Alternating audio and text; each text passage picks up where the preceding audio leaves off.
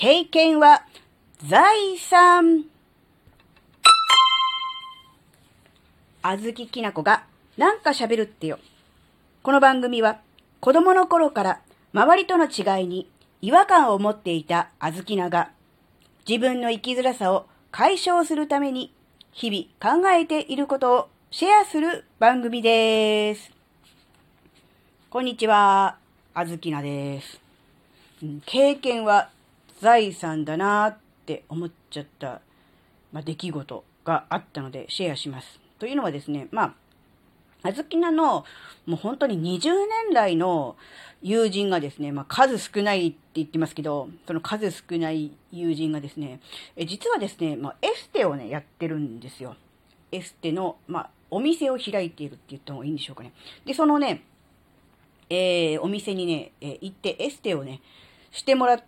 ってきたわけですが、その時ですね、まあ、彼女からですね、言われたことがね、結構まあ衝撃的だったんですが、何を言われたかというとですね、まあ、年齢の割には、えー、たるみがひどいと。わあ、なんだろう、要するに、なんだろ顎とか頬とかの皮膚が、えー、下がってるよっていうことですよね。今はね、えー、マスクをして顔の半分がね、うん、3分の2ぐらいか、下半分、3分の2が隠れてるので、まあ、ちょっと油断してたっていうのもあるんですが、まあその辺はプロから見れば、まあ一目瞭然というかね、触ればすぐわかるんでしょう。まあ皮膚は柔らかいと言われました。で、皮膚が柔らかいのは悪いことではないと。けれどもやっぱり、うん、全体的にあの皮膚が、下がってると。たるんじゃってるよっていう。で、今はまだいいけども、5年、10年経つと、だいぶこう、残念な感じになりかねないと。もったいないよって。諦めるにはまだまだ早いよっていうふうに、えー、言われましたね。まあ、励まされたと言ってもいいんでしょうね。まあ、そういう感じがあったんですよ。それで、あの、思ったんですが、まあ、彼女はね、ものをはっきり言うタイプなんです。あの、まあ、友人だからというのもあるのでしょう。まあ、忖度とかね、あの、なしく、はっきり言う人なんです。だから、あの、あずきのは大好きなんだし、あの、すごくね、信頼してます。で、ましてや彼女が、こう、実際こう、長年ね、えー、携わっているこう、美容エステ関係の、まあ、アドバイスなのでね、まあ、ああ、そうなんだと思ってね、じゃあ、日常生活どういうことに気をつけた方がいいのとかね、こういうことは絶対やんなきゃダメみたいなね、そういうお手入れ方法なども、聞いてきて、まあ、ぼちぼちね、えー、試してはいるわけですが、うん、やっぱりね、その時思ったのが、その彼女の今までこう、やってきた、蓄積されたあの経験というか、その、なんだろう、知識もそうだし、技術もそうだし、でもやっぱ経験かが、なんかすごくね、あの、説得力になるなって思ったわけですよ。これはあの全然ね、同じ友人から言われるんでも、全然そのエステとか美容に関係ない仕事をしている人からね、えー、同じこと言われたとしても、素直に受け入れられたかどうかというのは非常にあの疑問が残ります。ただでさえ人の意見をね、あの素直に受け入れることが難しい小豆菜ですからね。えなんでこんなこと言うのって、なんなら馬鹿にしてんの？みたいなね、そんな風に思っちゃったかもしれませんが、彼女の言うことは本当にもうあの間違いないと思って、あの反発一切なしね、うん、低反発どころか無反発ですんなり吸収しましたね。あの、ダイソン並みの驚きの吸収力で、あまあその話はいいや。うん、なので何が違うのかなって思った時、やっぱり彼女が、えー、今までやってきたことの実績の裏付け、やっぱりね、我々が、えー、自分以外の人の顔の皮膚を触ることってほぼなくないですか？せいぜいお子さんがいればお子さんの顔をね、こう触るとか撫でるとかっていうことあると思うんですが、それもね、ちっちゃいうちだけで、えー、中学生、高校生になったらね、あの、触らせてくんないじゃないですか。ね。って思うと、我々が日常生活で他人の顔の皮膚を触ることってほぼないわけですよ。だから、自分の肌が、えー、人と比べて柔らかいのかとか、年齢と比べて、えー、たるんでいるのか、引き締まっているのかっていうことは、わからないですよね。もちろん見て、見た目で垂れてるなとか、えー、ね、毛穴開いてるなとか、シミいっぱいあるなはわかるんですが、触ったその感触でどうかっていうのは、わかんないじゃないですか。やっぱりだからそれは、えー、日々ね、仕事でこう、いろんな人の、えー、お顔をこう、触ってマッサージしている彼女だからこそ言える彼女だからこそ気づいたことなわけですよね。だからやっぱりそうやってみると、経験って、ん、財産だなって。うん。だし、その経験に裏打ちされたアドバイスって、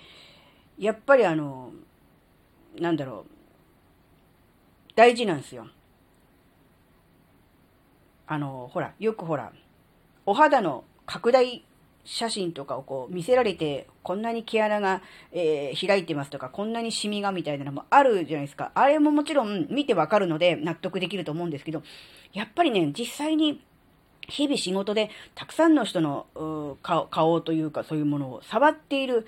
人だからこそ、えー、言えるアドバイスできることっていうのもあるんだなって、彼女のお客さんっていうのは結構ね、あの、年配の方とかもいらっしゃるんですね。もちろん若い方もいらっしゃるんですが、えー、それこそね、60代、70代っていう方もいらっしゃるんです。そうするとやっぱり、なんだろうな、今の小豆菜が、えー、10年後、20年後、どうなるかみたいな、どんな感じで肌になるかっていうのも、もちろん自分のお客さんで見たり、あるいは実際に触ったりとかして、やってるわけだから、わかるわけですよね。だからそういうことから考えると、いや、これはしっかりアドバイスね、受けたのをね、あの、忠告を、あの、受け入れて、ちゃんとやらなきゃっていうのを思ったし、やっぱりあの、何でもそうですけど、スキンケアに限らず、なんかの勉強とかでも何でもそう、そうだと思うんです。例えばバイオリンのレッスンでも何でもそうなんですけど、やっぱりあの、コツコツ続けていくことでしか、コツコツ継続することでしか、えー、なんだろうな、結果が出せないものがあると思うんですよ。例えば、うーん、スキンケアの話で言うと、例えば、なんだろうな、美容、医療、医療皮膚科美容皮膚科みたいなところに行って、こう、やってもらうっていうのもいいと思うんだけど、やっぱり日々のこう、お手入れで手間をかけてやるっていうことが結構大事だったりとかするじゃないですか。ちゃんと日焼け止め塗るとかも含めてね、ちゃんと保湿するとかも含めてね。って思うと、何かお金をかけてその時だけバーンとこうや、やってもらって、それで綺麗になろうとかっていう、その何、一発逆転とか一攫千金みたいなものって、えー、それでなんとかなるものもあるのかもしれないけれども、ほとんどのことはそれでは無理で、やっぱそれだけだと限界があって、やっぱり日々、こう積み重ね、継続してやっていくことでしか、えー、結果が出ない、思ったような成果につながらないっていうことがね、あるんだなっていうことをね、改めて実感しました。そしてそれがね、うん、あずきなはそれができていない、そういう人だったんだなって思ったので、うん、少しずつできるところから、あの、高い化粧品を買うとかね、高額なエステに通うとかは、もちろんできないですけれども、だからといっても諦めちゃうのではなく、今の自分でできることをね、精一杯やっていく、そしてそれを続けていくっていうことで、うーん、ある程度こう改善というかね、えー、結果にもつながるのかなっていうふうに思ったのでね、今回この話をしました。なので、うーん、なんだろうな、自分が何もないと技術も資格も専門的なものも何もないって、えー、まあ思ってる人、まあ、あずきのもそうですけど、でも、やっぱりこう長い間続けてきて、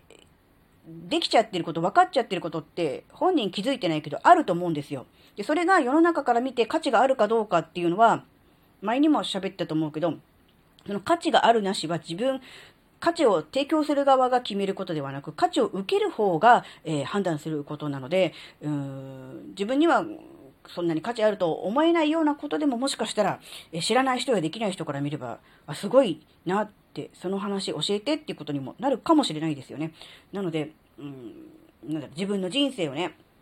えー、ちょっと、えー、振り返って、深掘りしてみて、えー、大したことないって思ってたし、みんな当然できるって思ってたけど、え自分は、えこんなに長い間このことをね、え頑張ってきたんだな、みたいなものがね、あると、うん、ちょっとね、自信とかにもつながるし、その自信を、うん自分だけにしておくだけじゃなくて、え誰かに向けた価値提供をしていくっていうのもね、いいんじゃないかな、なんてことも考えたりしました。はい。えー、今回のお話があなたの生きづらさ解消のヒントになればとっても嬉しいです。ここまでお聴きくださりありがとうございました。それではまた次回お会いしましょう。バイバーイ